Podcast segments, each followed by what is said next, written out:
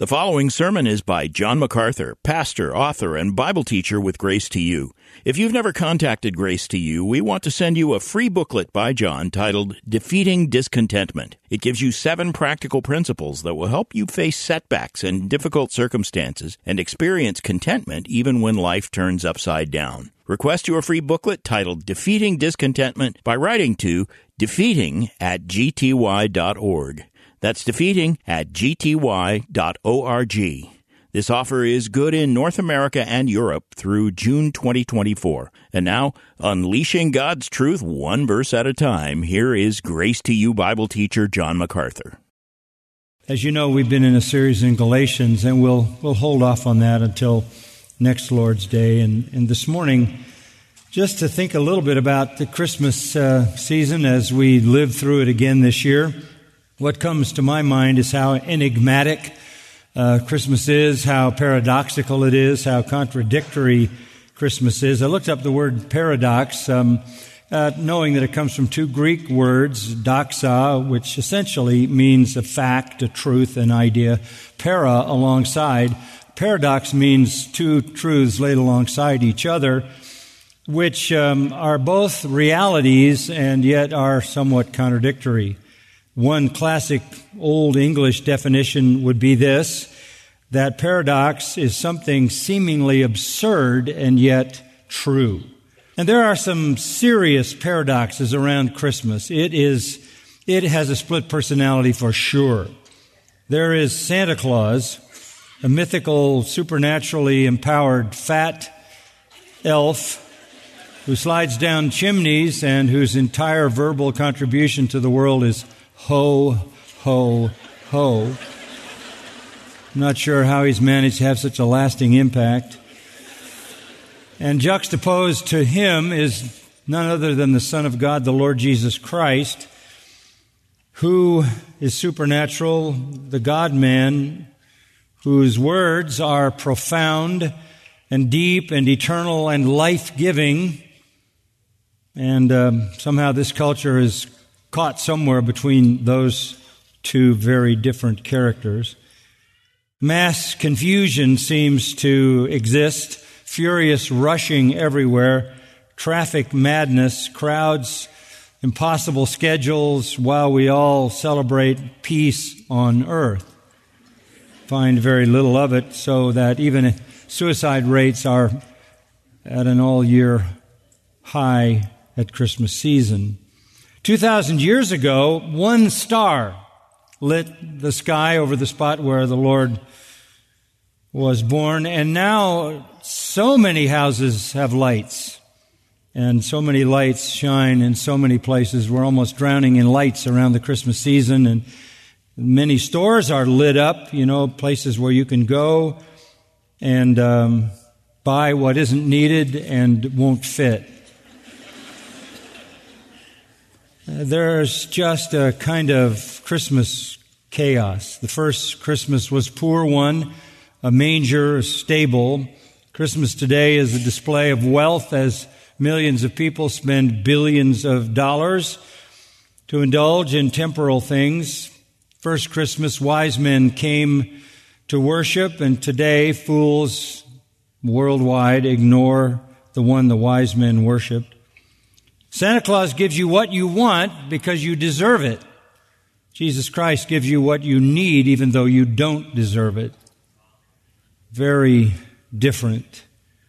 Those are sample paradoxes, not the important ones that I want to address this morning, but I do want to show you the, the paradoxical, enigmatic, apparently contradictory nature of Christianity that demonstrates to us its supernatural character, and revelation. And to be able to see this, we need to go to the other side of Christmas, the before Christmas side, back in the Old Testament, and look at some of the prophecies concerning the Messiah. Now we know that the prophecies concerning this, the Messiah were very difficult to understand. Much more difficult for the prophets who prophesied them than even for us. And they were inspired by the Spirit of God to write what the Lord told them to write. Even at that, they could not understand what they were writing. And we hear Peter say this in 1 Peter 1 10 and 11.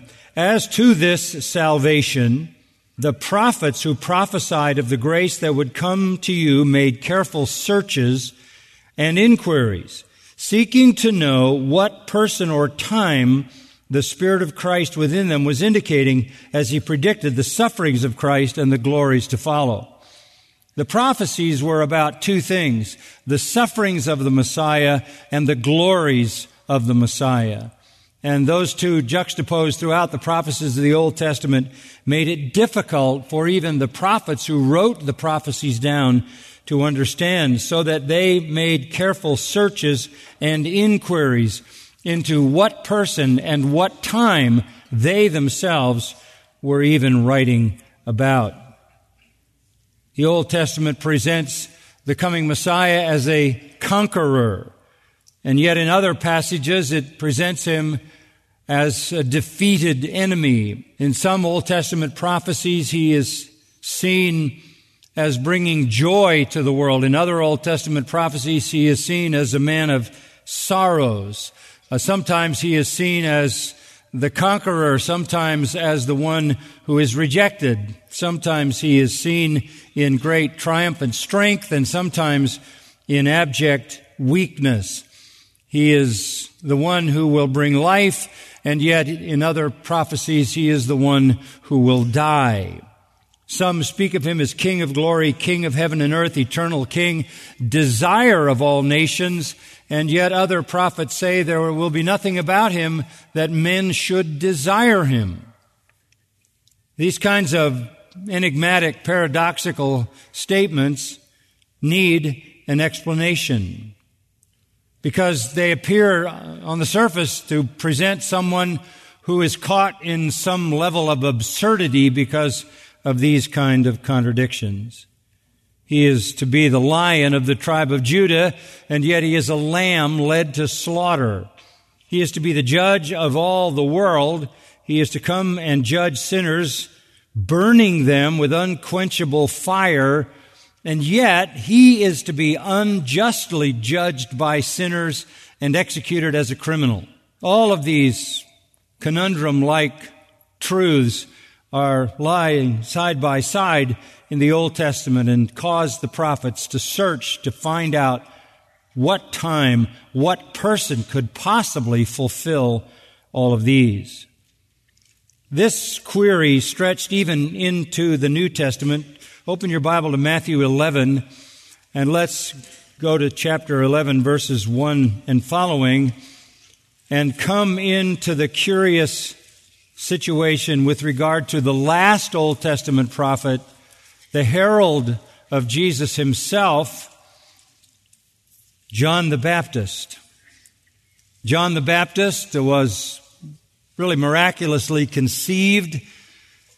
Zacharias and Elizabeth were barren into their very old age. The Lord allowed them to have this son who would be the last of the Old Testament prophets, really after 400 years of silence and he would be the prophet who announced the arrival, not anticipating the coming as the other prophets, but announcing the arrival of the Messiah, which is exactly what John the Baptist did. As we find him here in chapter 11, however, things have not gone the way he thought they would go. He is in prison. He is in a prison that's part of a Herodian palace about five miles east of the Dead Sea and 15 miles south of the northern shore. This is a fortress called Machaerus. It is a, a very desolate place. Apparently, he has allowed visitors and folks have come and given him some information about what the Messiah, Jesus, is doing and John is highly confused. To understand his confusion, turn to Luke chapter 3 and listen to his message. And this is not a message that he developed on his own. This is a message that came to him from God himself. Chapter 3 of Luke and verse 1, the 15th year of the reign of Tiberius Caesar, Pontius Pilate is the governor of Judea. Herod is the tetrarch of Galilee. And his brother Philip, tetrarch of the region of Iturea, Trachonitis, Lysanias, tetrarch of Abilene. These are the sons of Herod the Great. In the high priesthood of Annas and Caiaphas, listen to this, the word of God came to John. So John spoke the word of God prophetically about the Messiah. He is still an Old Testament prophet. The Messiah is here, but his real work has not yet culminated in his death and resurrection. So John is still prophesying about the Messiah as prophecies come to him from the Lord himself. He came into the district around the Jordan preaching a baptism of repentance for the forgiveness of sins. He's preaching that because judgment is coming. And the Lord, the word of the Lord comes to him and he is to speak the words of Isaiah the prophet. And here is what he is to say. The voice of one crying in the wilderness. That's him. Make ready the way of the Lord. Make his paths straight. Every ravine will be filled. Every mountain and hill will be brought low. The crooked will become straight and the rough roads smooth and all flesh will see the salvation of God. He's preaching millennial glory, millennial kingdom. He's preaching the restored earth, paradise regained. He's preaching salvation. And along with that, he's preaching judgment. So he began in verse 7 saying to the crowds who were going out to be baptized by him, You brood of vipers, who warned you to flee from the wrath to come? Therefore bear fruits in keeping with repentance and do not begin to say to yourselves, we have Abraham for our father. For I say to you that from these stones God is able to raise up children to Abraham. Indeed, the axe is already laid at the root of the trees. So every tree that does not bear good fruit is cut down and thrown into the fire. Further down in that chapter, notice verse 16. John speaking again, As for me, I baptize you with water. One is coming who is mightier than I. I'm not fit to untie the thong of his sandals. He will baptize you with the Holy Spirit and fire, the fire of judgment.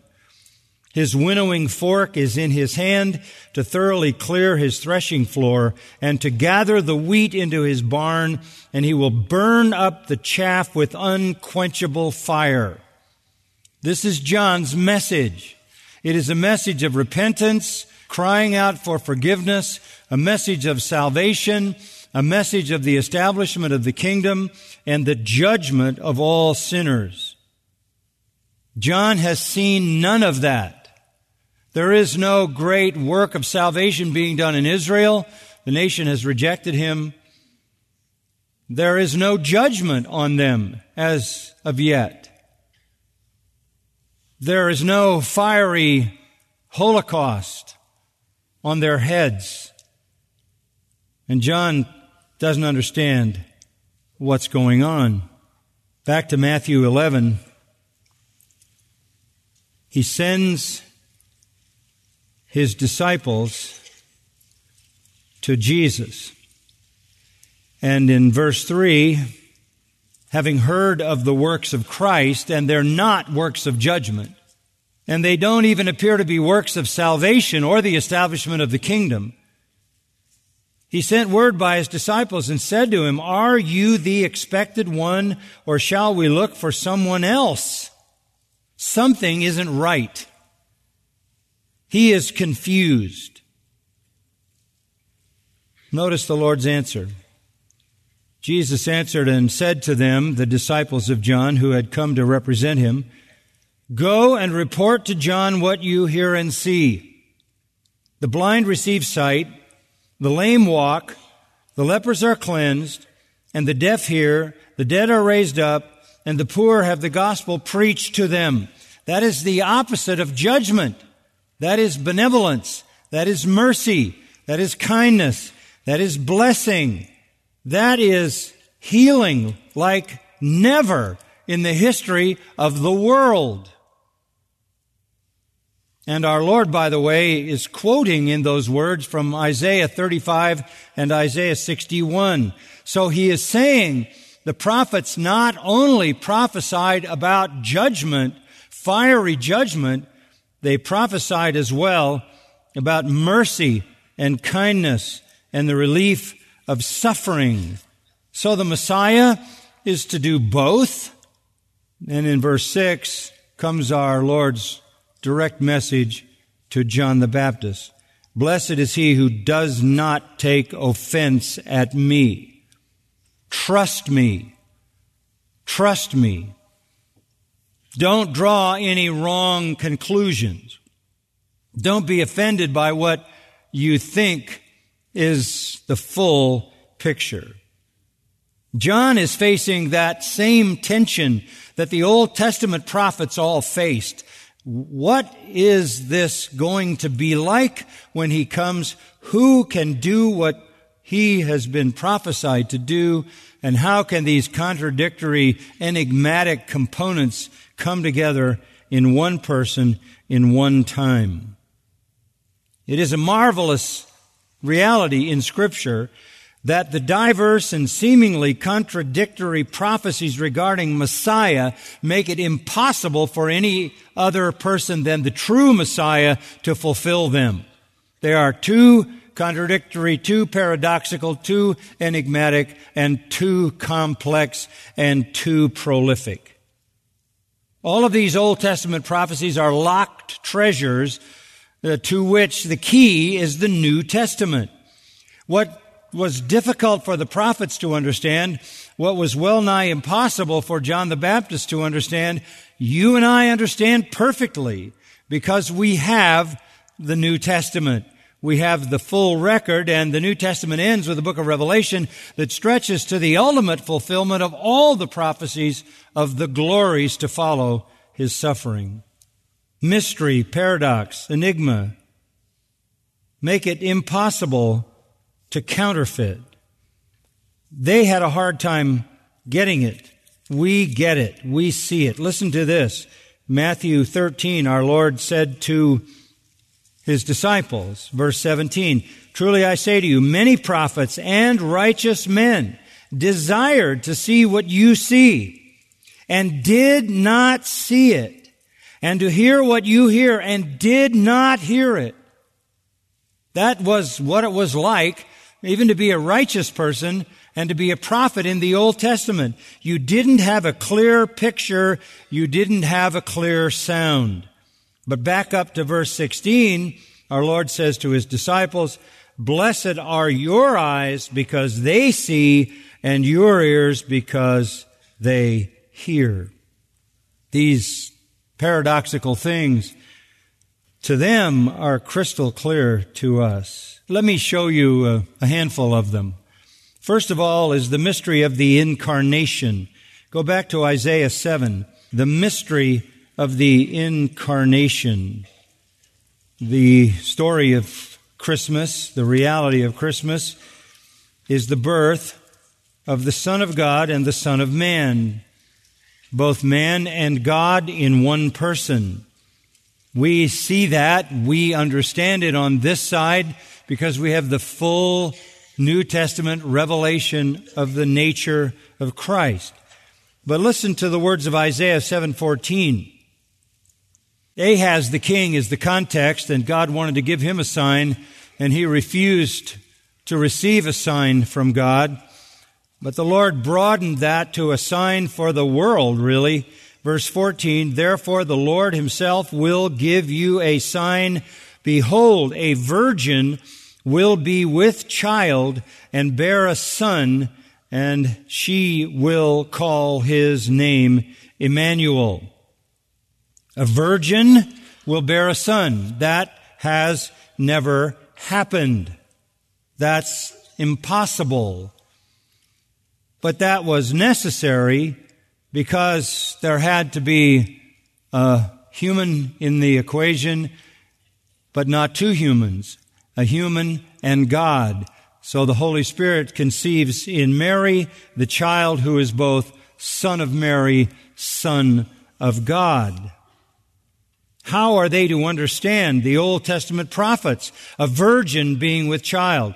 Well, they understand a child. That's, that's normal process. You, you give birth to a child. And yet, this is not just a child. This is a son. And this is a son whose name is Emmanuel. The Lord himself, by his own will, by his own power, will produce a supernatural sign identifying a king far greater than Ahaz, the great king.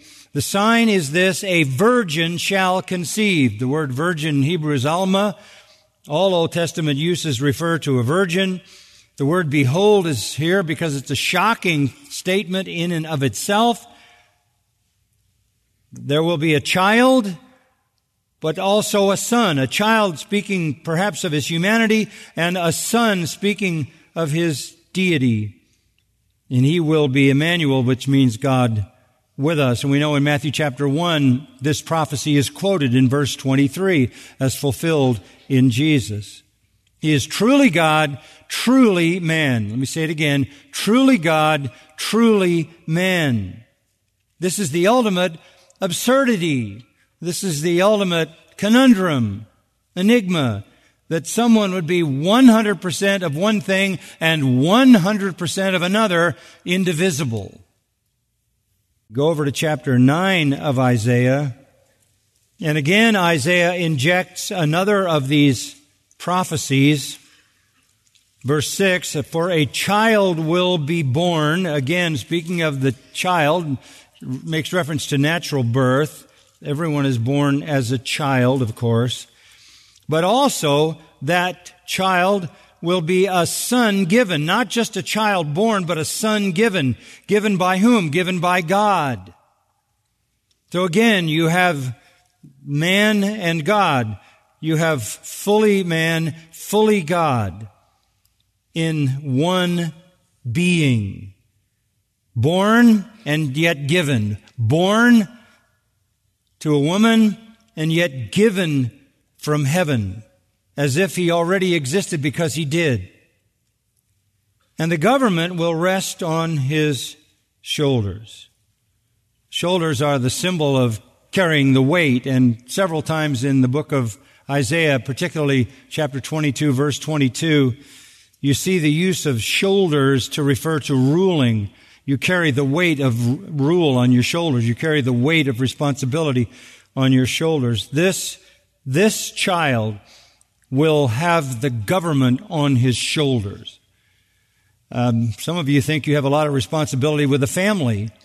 There are others who have responsibility with, with a business or responsibility with a class of students or responsibility for patients in a hospital or whatever it might be, responsibility for soldiers in a battle, responsibility to lead cities or nations.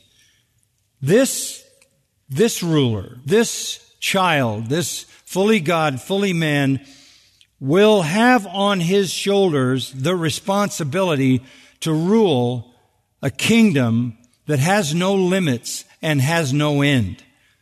Go down to verse 7. There will be no end to the increase of his government. No end. On the throne of David and over his kingdom, to establish it and to uphold it with justice and righteousness from then on and forevermore. It is a kingdom that encompasses all the universe and all eternity. This is a massive responsibility on the shoulders of this child, this son. That statement, to the increase of his government, there is no end, means he rules over all. All. His rule will fulfill the promise to David. He will sit on the throne of David and over his kingdom to fulfill the Davidic covenant, 2 Samuel 7. He will establish his kingdom with justice and righteousness, which means there's going to be some punishment. That's laid out in Psalm 89 magnificently.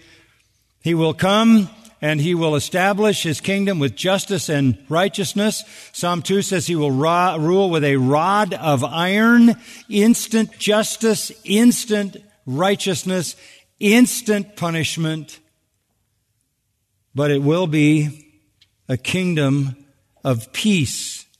It'll be a government of peace. Peace will be established by justice and righteousness and it will last forever. And the zeal of the Lord of hosts will accomplish this. God's plans cannot be altered. So here's a prophecy about a child to be born who is also a son given, a child in the earthly sense, a son in the heavenly sense, who will have a kingdom with no limits in terms of space and no limits in terms of time. And to further identify his rule, he is given a name. His name is a composite of several things. Back to verse 6. His name will be called Wonderful Counselor. That doesn't mean he's really helpful when you have a problem. He is that, but that's not the point. As compared to Solomon, who was the wisest man who ever lived, this man is a wonder of a counselor. This is talking about the infinite nature of his wisdom. A wonder of wisdom beyond all rulers, including Solomon. He, he rules well. He rules over everything well. He rules throughout all eternity because he has wisdom that encompasses all that is required for that. He has the wisdom to rule everything forever, flawlessly. And he knows what to do in every situation. Not only does he know what to do in every situation, he has the power to do it. The second part of his name is Mighty God. Mighty God. His wisdom is equal to his power. His power is equal to his wisdom. Always the mighty God in the book of Isaiah refers to deity in the absolute sense. He has the wisdom and the power to rule the universe forever. He is also eternal Father. What is that supposed to mean? That's supposed to communicate to us that He cares for His children. He is a Father to His children. He eternally loves his children. He eternally provides for his children. He eternally leads his children to prosperity and blessing. And then he is the Prince of Peace. This is the character that causes a kingdom of peace. He is the Prince of Peace. All in his presence will be at peace because we will all have made peace with God and possess the infinitely perfect peace of God. No king could be said to have been always at peace. No king would be a benevolent, loving, kind, providing, caring father to every single person in his kingdom. This is a king like no other king. What an amazing set of prophecies. A virgin will give birth to a son who made the virgin. A child will be born who is God eternal. He will come into time and space who has always existed. He establishes his kingdom by righteousness and justice, and yet it is a kingdom of peace. Who could possibly fulfill all these prophecies? What person could ever fulfill these prophecies. Listen to the angel in Luke 1. It says to Mary, Greetings, favored one, the Lord is with you. Do not be afraid, Mary, you found favor with God. Behold, you will conceive in your womb and bear a son, and you shall name him Jesus. He'll be great be called the Son of the Most High, and the Lord God will give him the throne of his father David, and he will reign over the house of Jacob forever, and his kingdom will have no end. And the Holy Spirit will come upon you, and the power of the Most High will overshadow you, and for that reason this holy child shall be called the Son of God.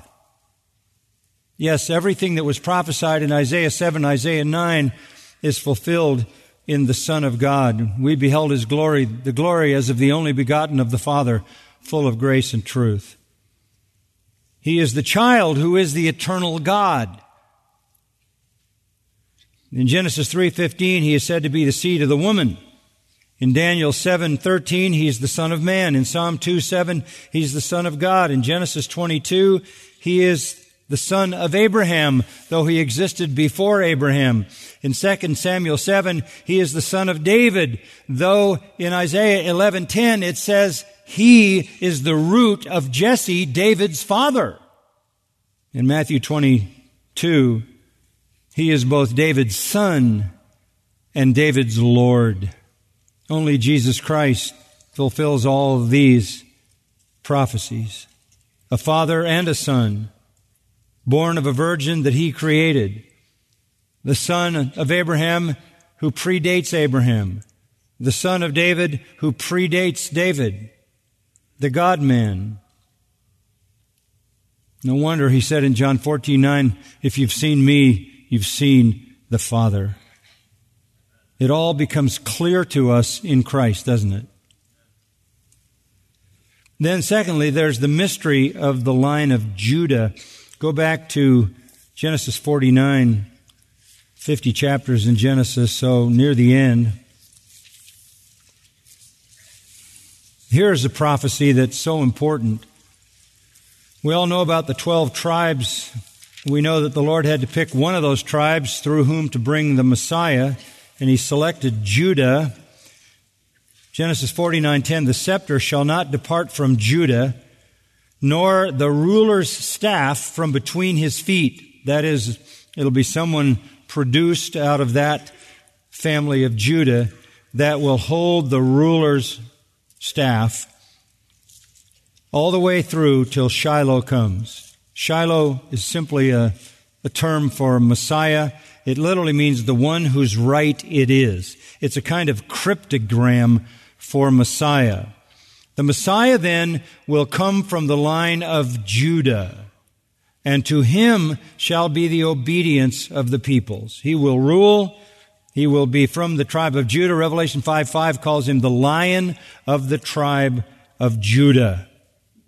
He had to be born of the line of Judah. If you look at the genealogy of Jesus in Matthew 1, it traces the line through Judah, down to David, down all the way till you come to Joseph.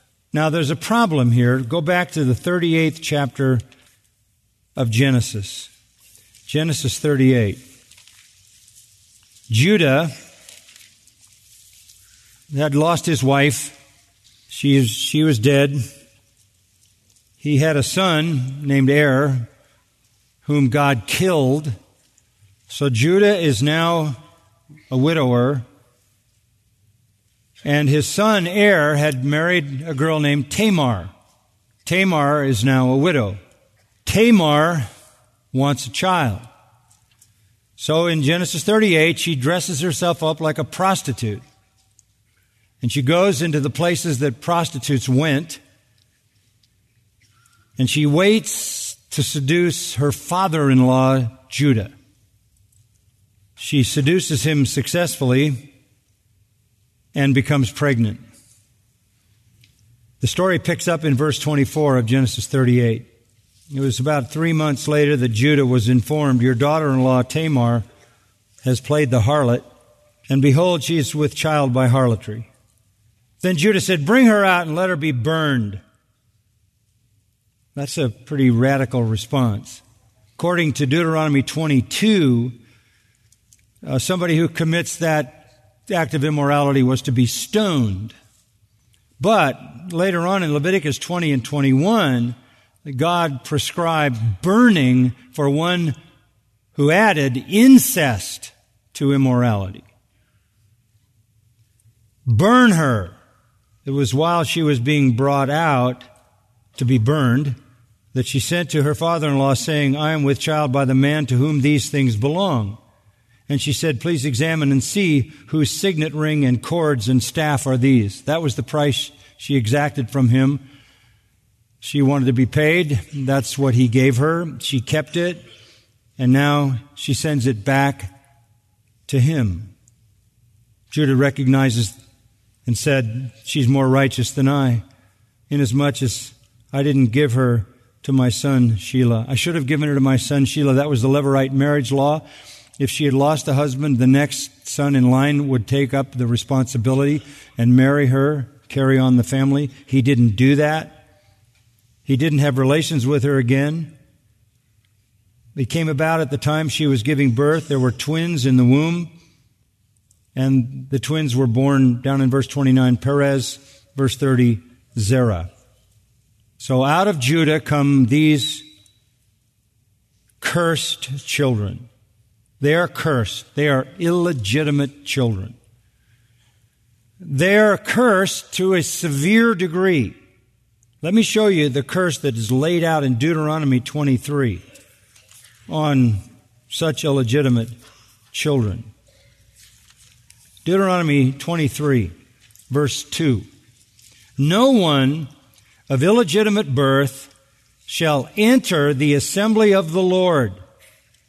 None of his descendants, even to the tenth generation, shall enter the assembly of the Lord. To make people think seriously before they committed incest, the Lord lays down a law that for ten generations you can't come into the assembly of the Lord. You can't come to the temple. I mean, that is, that is like the isolation of a leper for 10 generations. How then is it possible that Messiah can come out of a cursed line? How is it possible? Look at Matthew 1, the genealogy. This is the genealogy of Jesus, the Messiah, son of David, son of Abraham. Abraham was the father of Isaac, Isaac the father of Jacob, Jacob the father of Judah. Verse 3 Judah the father of Perez, Zerah by Tamar. Perez, the line comes through Perez, comes down to verse 6. David. David. Don't be surprised. David is the tenth from Judah. At David, the curse is removed. David is the tenth from Judah. So David was free from any curse of Judah's sin and able to enter the congregation of the Lord to reign as king with full privileges. And the curse is removed at the point of David, who is the rightful king and the forefather of the Messiah. The line is purified. David is the legitimate king, the heir to the throne, and so is the later Messiah. By the way, there's grace in God's purposes, isn't there? That Tamar is in the line. She's not the only prostitute in this line. There's another one, Rahab. And then there's a pagan woman by the name of Ruth injected, and she actually was the grandmother of David. Grace and perfect accuracy mark the mystery of Judah. There's a third mystery, and it's the mystery of the home of the Messiah. I read you Matthew 2 just to have you have it in your mind. Matthew 2 mentions three places Bethlehem, Egypt, and Nazareth. Micah 5 2 says Jesus, the Messiah, will be born in Bethlehem. And he was. Hosea 11 1 says, Out of Egypt I called my son. And that is quoted in Matthew 2:15 as being fulfilled when Jesus came out of Egypt. And then according to Matthew 2:23, the prophet said he would be called a Nazarene from Nazareth. We don't have a specific prophecy to that regard, but we don't necessarily have all the prophecies of all the prophets written down. The New Testament writer tells us that it was prophesied he would be from Nazareth. So there is the enigma. He's supposed to be from Bethlehem, he's supposed to be from Egypt, and he's supposed to be a Nazarene. How can all of that come together in one single person? Well, we read how it happens. He goes to Bethlehem because that's where his family has to register for the census. He goes to Egypt because he is warned in a dream that Herod is going to kill the Messiah while he slaughters all the rest of the two year old male children. He comes out of Egypt and he heads back and he's going to go back into Judea, but changes his mind because Herod the Great has given his worst son the rule of Judea, Archelaus, and Archelaus was such a madman that on one occasion he slaughtered 3,000 Jews in Jerusalem. He didn't want to go there if, if his father Herod was a threat in the slaughter of the infants. He assumed that Archelaus, of the same kind of wretched, corrupt character as his father, would continue to be a threat. So rather than go back to Judea, he goes to Galilee and ends up in Nazareth. Without the story of Jesus, somebody in the Old Testament might say the prophets don't know what they're talking about. Some say that he's going to come from Bethlehem, some say he's going to come from Egypt, and some prophets say he's going to come from Nazareth. How can all of that be true? That's contradictory. No, it's not. Born in Bethlehem, escapes to Egypt, and ends up in Nazareth. Again, God is orchestrating circumstances. Even the appointment by Herod the Great of Archelaus results in the Lord ending up in the place the prophet said he would be. How could the prophets of the Old Testament who wrote those things have any idea what they were speaking about? And even in Hosea 11:1, out of Egypt have I called my son, is such a vague prophecy because it seems to be referring to the nation. They would never be able to unscramble that omelet. But when you get to the New Testament, it all becomes clear and it's all fulfilled in Christ. And then there is a fourth interesting enigma, the mystery of the right to the throne. While you're in Matthew 1, follow the genealogy David, verse 6, then Solomon, and it flows down till you come to verse 11. Josiah became the father of Jeconiah and his brothers at the time of the deportation to Babylon. Jeconiah. You have these kings from David down to Jeconiah, and then the Babylonian captivity comes, and there were no more kings in Israel. Okay? No more kings. They went into captivity, they came back out of captivity, there were no more kings.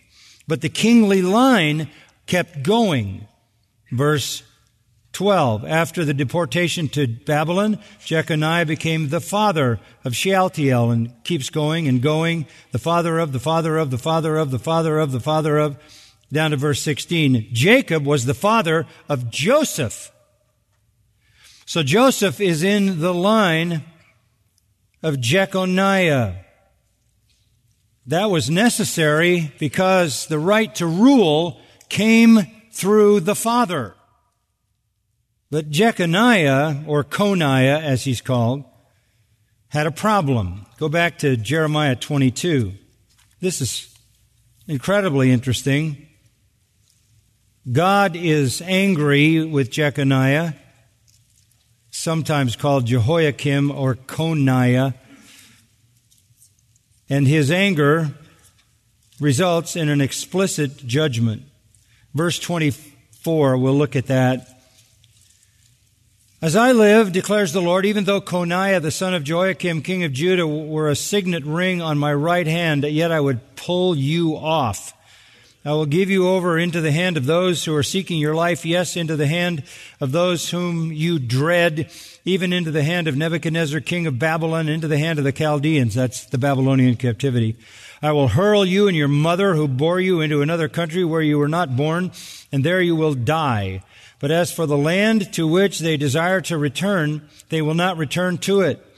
Is this man Coniah or Jeconiah a despised, shattered jar? Is he an undesirable vessel?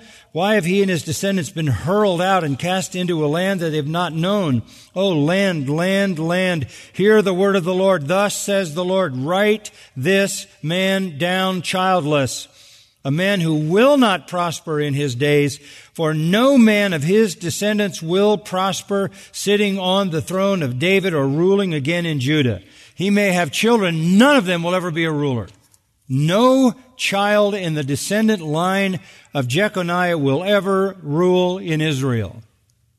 But then you go to Matthew 1 and you see Joseph is in the line of Jeconiah. But that was the line that had the royal right. But notice what verse 16 says. Jacob was the father of Joseph, and it doesn't say Joseph was the father of Jesus. It says Jacob was the father of Joseph, the husband of Mary, by whom Jesus was born. From the line of Jeconiah, our Lord received the right to rule, but received no genetic traits. Didn't come from that line.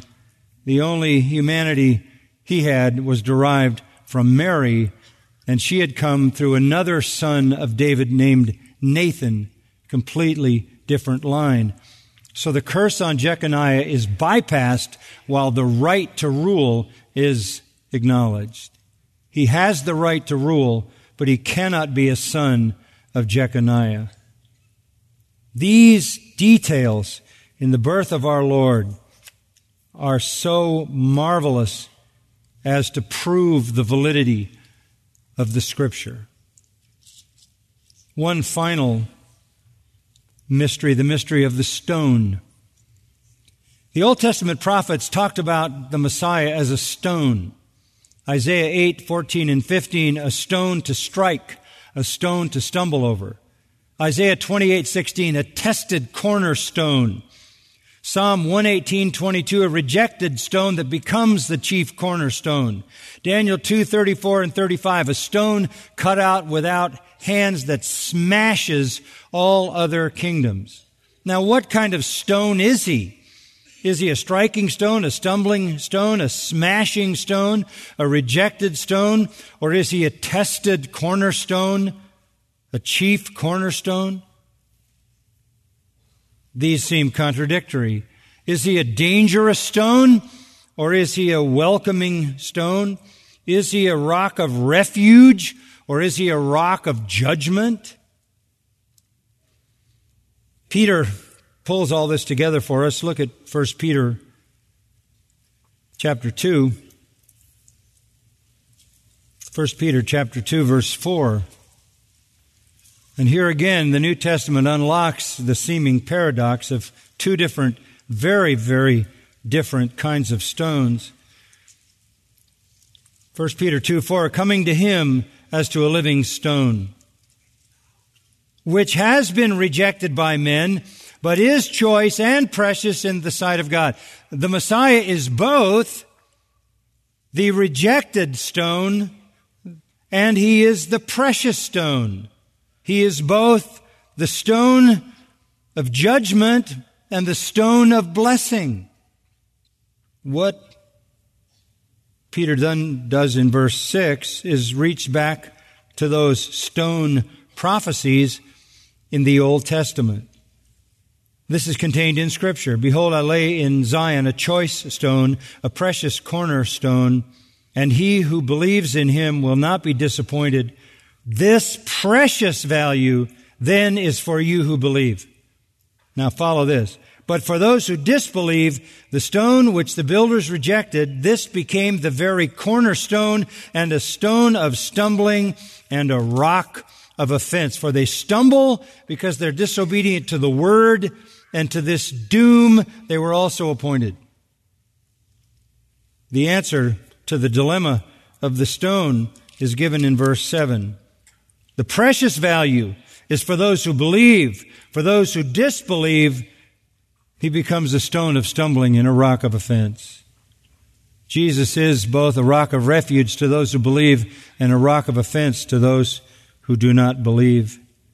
The issue is belief and unbelief, obedience and disobedience. You will determine by what you do with Jesus Christ whether he will be a cornerstone and you'll be a building block in the house of God built eternally on that cornerstone or whether he will be a crushing, smashing stone, obliterating your hope and your life. First time he came, a star marked his arrival. The next time he comes, all the stars in heaven will fall. First time he came, wise men and shepherds brought him honor. The next time he comes, he'll bring honor to his people. The first time he came, there was no room for him in the inn. The next time he comes, his glory will not be able to be contained in the universe. The first time he came, only a few saw him at his arrival. The next time he comes, everyone will see him. The first time he came as a lamb. The next time he comes as a lion. Father, again, we are under the weight and the wonder of your truth. Your word, so powerful, so divine, has a glory all its own. Thank you for showing us Christ. Thank you for the New Testament, which unlocks all the mysteries, reveals all the parent paradoxes, answers all the riddles, shows us the truth.